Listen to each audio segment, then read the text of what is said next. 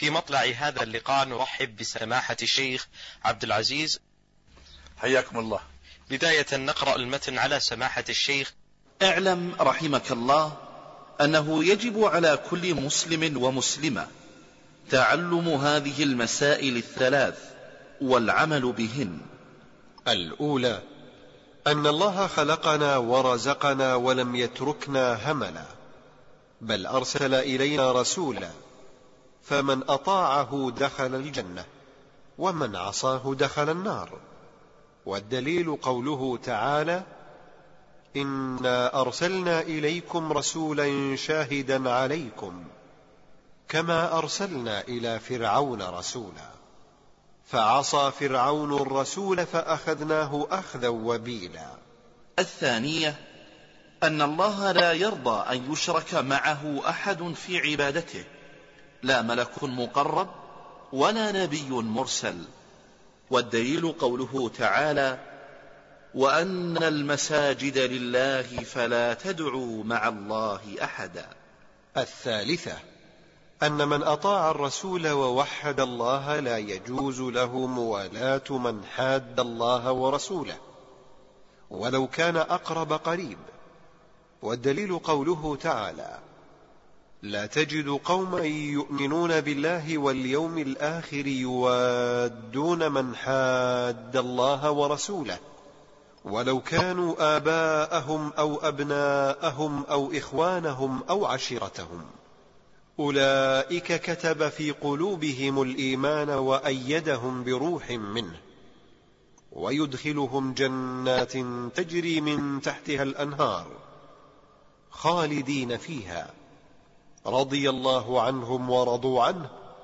أولئك حزب الله ألا إن حزب الله هم المفلحون. بسم الله الرحمن الرحيم. الحمد لله رب العالمين. اللهم صل وسلم وبارك على أشرف الأنبياء وأشرف المرسلين نبينا محمد وعلى آله وصحابته أجمعين. ومن تبعهم بإحسان إلى يوم الدين. وبعد. يقول الشيخ محمد بن عبد الوهاب رحمه الله في الأصول الثلاثة اعلم رحمك الله أنه يجب على كل مسلم ومسلمة تعلم ثلاث هذه المسائل والعمل بهن. هذا أيضا دعاء مع الدعاء السابق في أول الرسالة. حيث قال اعلم رحمك الله أنه يجب علينا تعلم أربع مسائل. وهنا قال يجب علينا على كل مسلم ومسلمة تعلم هذه المسائل الثلاث والعمل بهن. هذه المسائل الثلاث أخص من المسائل الأربع. فالمسائل الأربعة عامة وهذه مسائل أخص من المسائل الأولى. ولهذا قال على كل مسلم ومسلمة على كل ذكر وأنثى واجب عليه أن يتعلم هذه المسائل الثلاث ويعمل بهن. الأولى منها أن الله خلقنا ورزقنا ولم يتركنا عبثا بل أرسل إلينا رسولا فمن أطاعه دخل الجنة ومن عصاه دخل النار. المسلم والمسلمة كل مطالب بعبادة الله وبالقيام بما أوجب الله ونصوص القرآن والسنة إذا جاءت بالأوامر والنواهي فالأصل شمولها للذكور والإناث إلا ما جاء الاستثناء وأن ذلك خاص بالذكور كما قال صلى الله عليه وسلم لعائشة لما سألته هل على النساء جهاد قال نعم عليهن جهاد لا قتال فيه الحج والعمرة. وإلا فالأصل اشتراك الذكور والإناث في واجبات الشريعة. قال تعالى إن المسلمين والمسلمات إن المسلمين والمسلمات والمؤمنين والمؤمنات والقانتين والقانتات والصادقين والصادقات والصابرين والصابرات والخاشعين والخاشعات والمتصدقين والمتصدقات والصائمين والصائمات والحافظين فروجهم والحافظات والذاكرين الله كثيرا والذاكرات أعد الله لهم مغفرة وأجرا عظيما فانظر إلى استواء الجنسين في هذه الواجبات والأخلاق العظيمة. الإسلام الإيمان القنوت الصدق الصبر الخشوع الصيام الحفظ الفروج ذكر الله كثيرا. وقال تعالى فاستجاب لهم ربهم أني لا أضيع عمل لا أضيع عمل عامل منكم من ذكر أو أنثى بعضكم من بعض. وقال تعالى من عمل صالحا من ذكر أو أنثى وهو مؤمن فلنحيينه حياة طيبة. وقال جل وعلا والمؤمنون والمؤمنات بعضهم أولياء بعض يأمرون بالمعروف وينهون عن المنكر ويطيعون الله ورسوله. أولئك أولئك سيرحمهم الله المؤمنون والمؤمنات بعضهم أولياء بعض يأمرون بالمعروف وينهون عن المنكر ويقيمون الصلاة ويؤتون الزكاة ويطيعون الله ورسوله. أولئك سيرحمهم الله. إن الله عزيز حكيم. وعد الله المؤمنين والمؤمنات. الآية إذا فهم مشتركون في الأعمال. وهم أيضا مشتركون في الطمع في ثواب الله. وما وعد الله به المؤمنين من, الجزاء من العطاء الجزيل والثواب الكبير. تعلم هذه المسائل الأربع والعمل بهن أي بمقتضاها. الأولى أن الله خلقنا ورزقنا ولم يتركنا سدى. الأولى أن الله خلقنا. فلا بد أن يعلم كل مسلم ومسلمة. أن الله وحده خالق الخلق. لا شريك له في ذلك. هو خالق كل شيء. وكل ما سوى الله فهو عالم. وكل ما سوى الله فهو مخلوق. قال تعالى الله خالق كل شيء. الله خالق كل شيء. وقال جل وعلا أم خلقوا من غير شيء أم هم الخالقون؟ فإذا لم يخلقوا لم يخلقوا فإذا لم يكونوا موجودين بالصدفة ولم يخلقوهم أنفسهم فلا بد من خالق ألا وهو الله جل وعلا. فإنه لو, فإنه لو وجد مع الله آل إله آلها إلها آخر لاضطرب الكون وتناقض. ما اتخذ الله من ولد وما كان معه من إله. إذا لذهب كل إله بما خلق ولعلى بعضهم على بعض. سبحان الله عما يصفون. فمستحيل وجود خالق مع الله. الله خالق كل الأشياء. خالق كل الأشياء كلها. فكل ما في الكون مخلوق لله خيره وشره. جميع الكون في السماء والأرض الله الذي خلق سبع سماوات ومن الأرض مثلهن يتنزل الأمر بينهن لتعلموا أن الله على كل شيء قدير وأن الله قد أحاط بكل شيء علما. يا أيها الناس اعبدوا ربكم الذي خلقكم والذين من قبلكم لعلكم تتقون. وإن الإقرار بأن الله الخالق الرازق أمر فطري مستقر في فطر الناس إلا إن غير هذه الفطرة أفكار سوء وآراء إلحاد. ولهذا فرعون لعنه الله لما ادعى أنه الرب الأعلى كما ذكر الله عنه في قوله قال أنا ربك فقال أنا ربكم الأعلى. بين الله تناقضه وفساد قوله فإنه في مناظرته لموسى تبين ضعف قوله وأن ما, وأن ما قاله كذب وافتراء.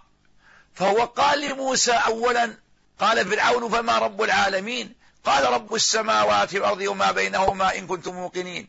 قال لمن حوله ألا تستمعون؟ قال ربكم ورب آبائكم الأولين. إلى أن طلب المناظرة من موسى. وخضع للمناظرة كما أخبر الله عنه أنه طلب من موسى موعد يوم الزينة وأن يحشر الناس ضحى ليتبين من الغلبة له. إذ لو كان فرعون صادقا لما احتاج إلى تلك المناظرة ولما احتاج إلى هذه المجادلة لكن الكذب والباطل لا بد أن ينهار أمام الحق. فإنه قال لهم ما علمت لكم كما أخبر الله عنه قال ما علمت لكم من إله غيري. وها هو يقول لموسى ادعو لنا ربك لئن كشفت عنا الرجز لنؤمنن لك ولنرسلن معك بني إسرائيل. والله أخبر عنه أن دعواه مكابرة. قال تعالى وجحدوا بها واستيقنتها أنفسهم ظلما وعلوا. ولم يتركنا سدى. لما خلقنا خلقنا بحق. قال تعالى وما خلقنا السماوات والأرض وما بينهما لاعبين. ما خلقناهما إلا بالحق. وقال وما خلقنا السماء والأرض وما بينهما باطلا. ذلك ظن الذين كفروا فويل للذين كفروا من النار. إذا فخلقنا لحكمة ولحق أريد بنا. لم نخلق عبثا. وحاشا قدرة الله أن يكون إيجادنا عبثا بل إيجادنا لنعبد الله وما خلقت الجن والإنس إلا ليعبدون. لم يترك سدى ولم نهمل لأن حكمة الله تأبى ذلك بل أرسل إلينا رسولا كما أن الرسالة عمت جميع الأمم. فإن الله جل وعلا بعث نوحا عليه السلام في قومه عندما فشى فيهم الشرك والتعلق بغير الله فبعث الله نوحا يدعو إلى الله ويدعو قومه إلى دين الله ويحذرهم الشرك بالله. ثم تتابعت الرسل إلى أن ختموا بمحمد صلى الله عليه وسلم. قال تعالى ثم أرسلنا رسلنا تترى وقال ولقد بعثنا في كل أمة رسولا أن اعبدوا الله واجتنبوا الطاغوت وقال وما أرسلنا من قبلك من رسول إلا نوحي إليه أنه لا إله إلا أنا فاعبدون وقال تعالى أيحسب الإنسان أن يترك سدى؟ ألم يكن نطفة إلى آخره؟ هل يظن أن يكون سدى؟ لا يؤمر وينهى حاشا حكمة الله. فهو جل وعلا لما خلقنا لم يترك سدى. وإنما أرسل إلينا رسولا. هذا الرسول هو محمد بن عبد الله ابن عبد المطلب القرشي الهاشمي العربي من نسل إسماعيل بن إبراهيم. فإن خليل له ابنان يعقوب إسحاق وإسحاق وإسماعيل. فإسحاق أبو بني إسرائيل وإسماعيل أبو سيد الأولين والآخرين محمد صلى الله عليه وسلم.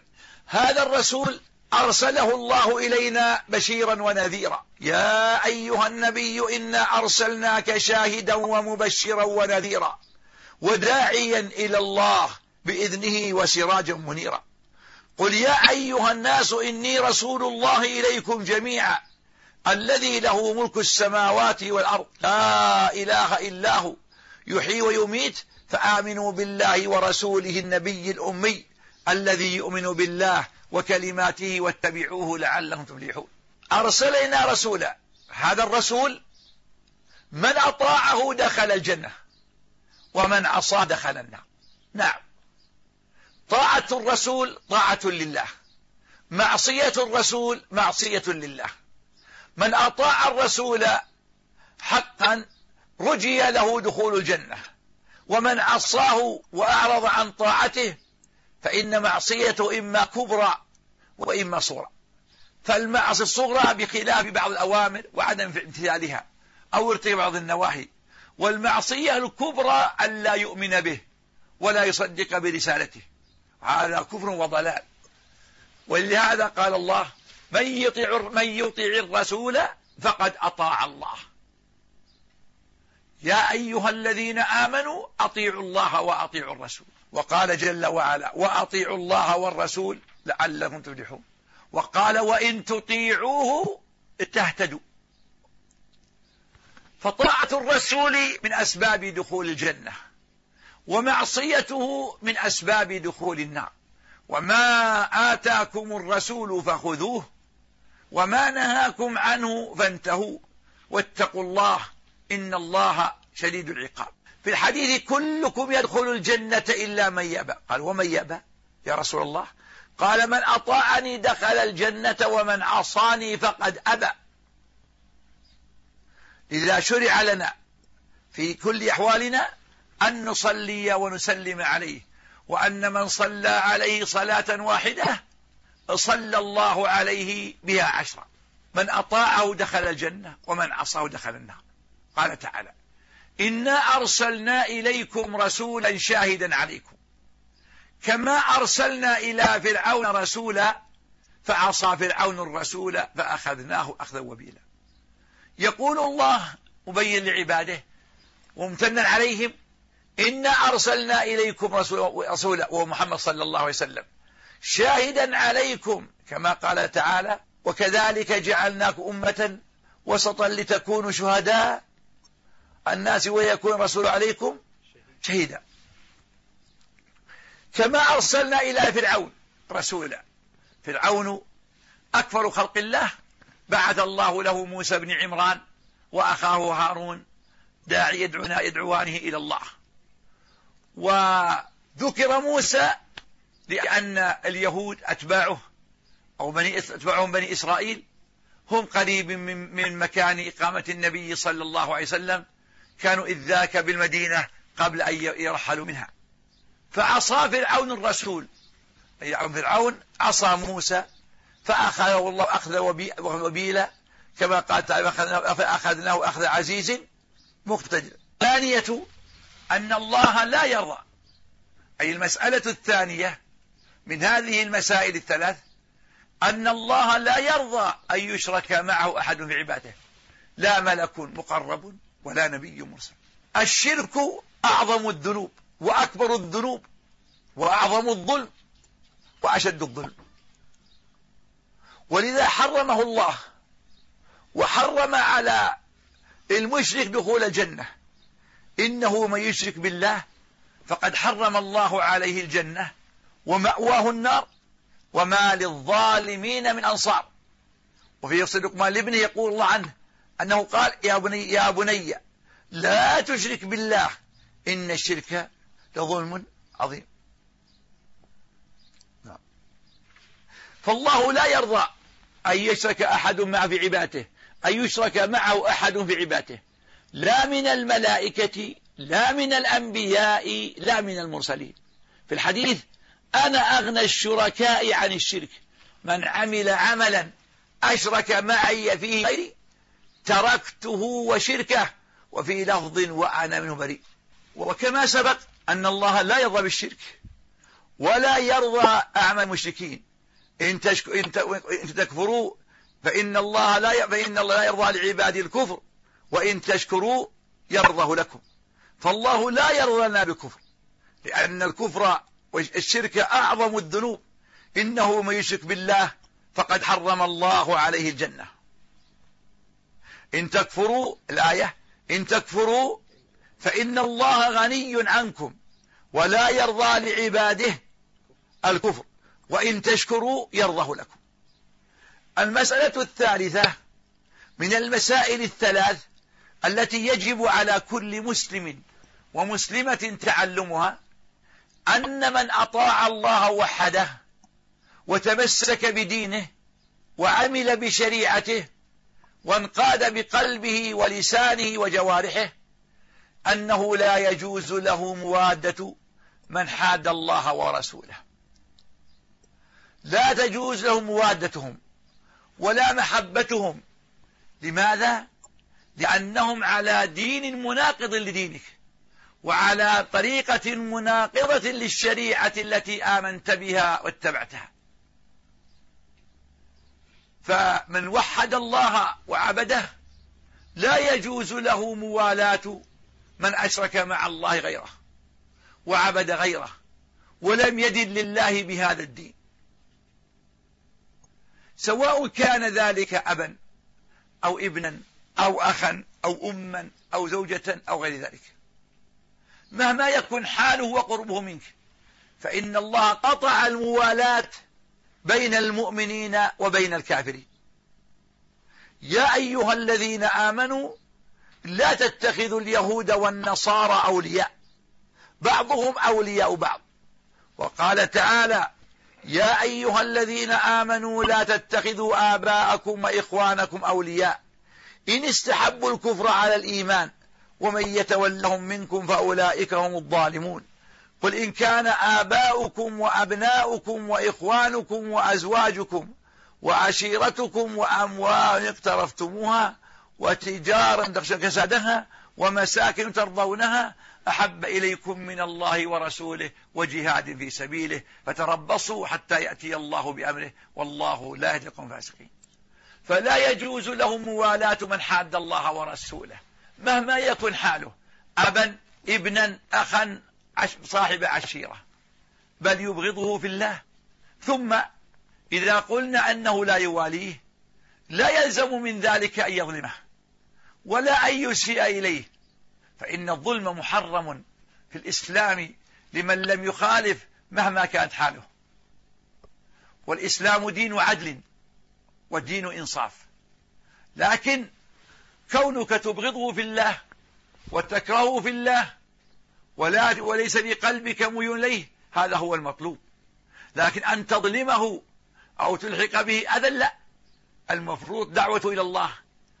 وإن طال الزمن وتحميل الشريعة إليه وتذكيره بهذا الدين. عسى الله أن يجعل على يديك هدايته واستقامته.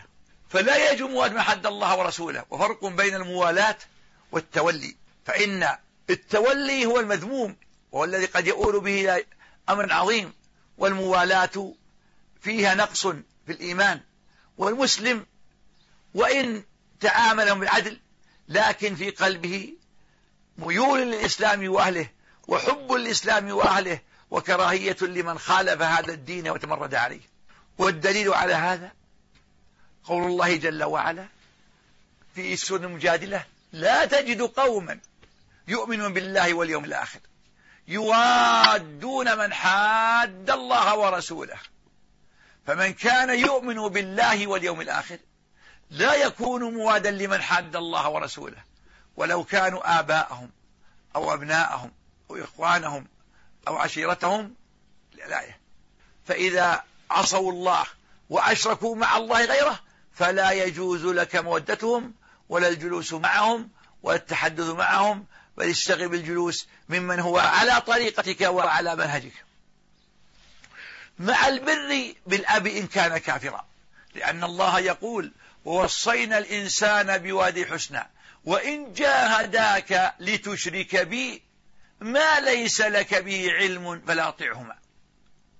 فالأبوان يجب على الإبن برهما والإحسان إليهما ولو كانا كافرين ويستغل الدعوة إلى الله لهما فعسى الله أن يجعل على يديه إنقاذهما من هذه إنقاذهما وهدايتهما للخير. ولا تحزن واصبر ولا تيأس. أولئك الذين عادوا الخلق في الله أولئك كتب في قلوبهم الإيمان لأن الإيمان إذا وقر في القلب ظهرت آثاره على الجوارح. وأيدهم بروح منه هو جبريل. ويدخلهم جنات تجري من تحت أنهار خالدين فيها رضي الله عنهم ورضوا عنه. لما يعني لما تركوا الخلق لله عوضهم الله ذلك النعيم العظيم. ويدخلهم جنات تجري من تحت النار خالدين فيها رضي الله عنهم ورضوا عنه. ثم قال أولئك حزب الله أولياء الله. ألا إن حزب الله هم المفلحون الفائزون الفوز الكامل. والفلاح الدائم فإن السعادة كل السعادة في النجاة من النار. وفوز بجنات الله فمن زحزح عن النار وأدخل الجنة فقد فاز. وما الحياة الدنيا إلا متاع الغرور.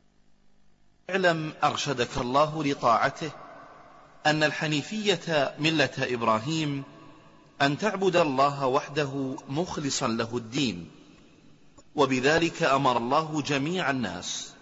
وخلقهم لها كما قال تعالى وما خلقت الجن والإنس إلا ليعبدون ومعنى يعبدون يوحدون وأعظم ما أمر الله به التوحيد وهو إفراد الله بالعبادة وأعظم ما نهى الله عنه الشرك وهو دعوة غيره معه.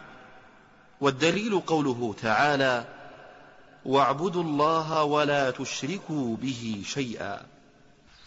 بسم الله الرحمن الرحيم. اللهم صل على نبينا محمد وعلى آله وأصحابه أجمعين.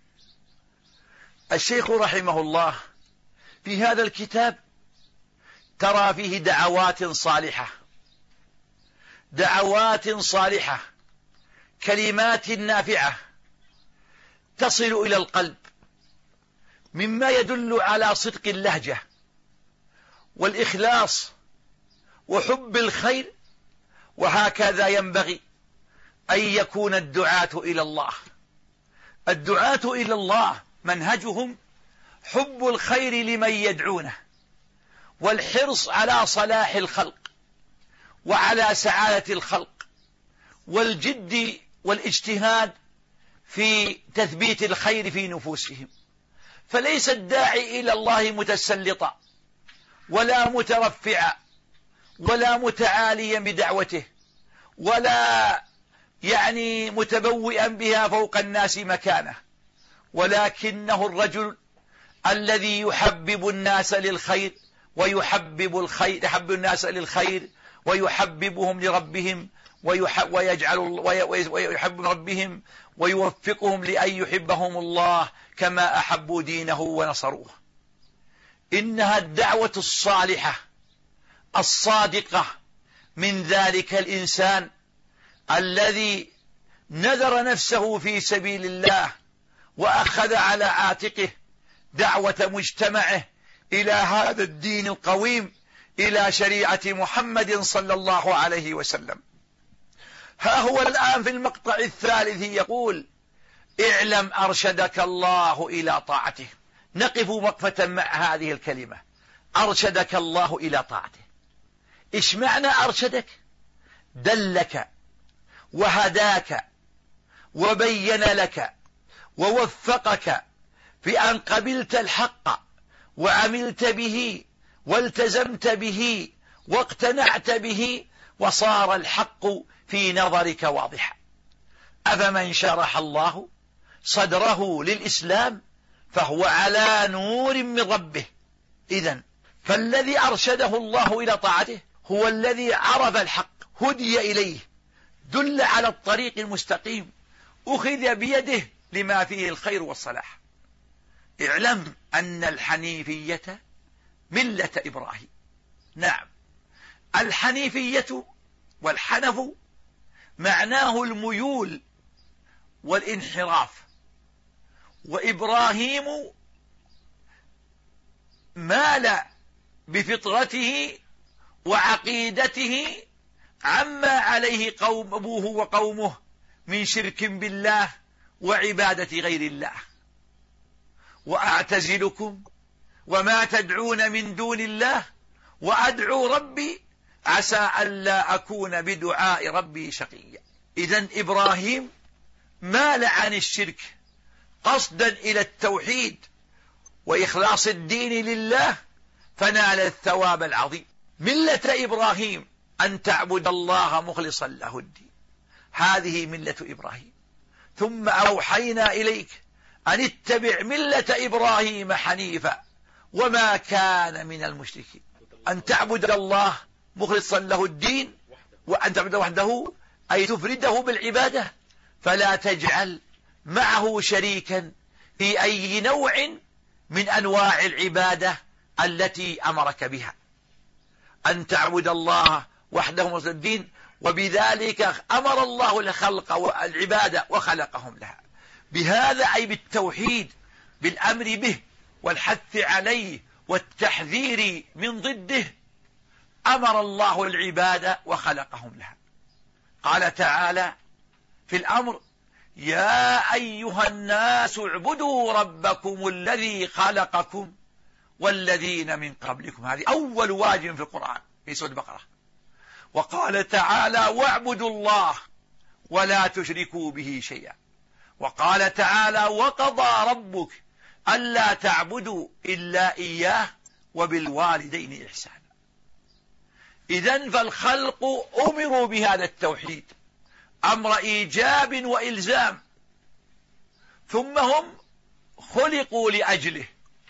ما خلقهم الله ليستعز بهم من ذل ولا ليستكثر بهم من, من قل ولا ليستغني بهم من فاقة. ولكن خلقهم لهذه الغاية العظيمة عبادتهم له. وإخلاصهم الدين له. وما خلقت الجن والإنس إلا ليعبدون. دروس في دروس في العقيدة.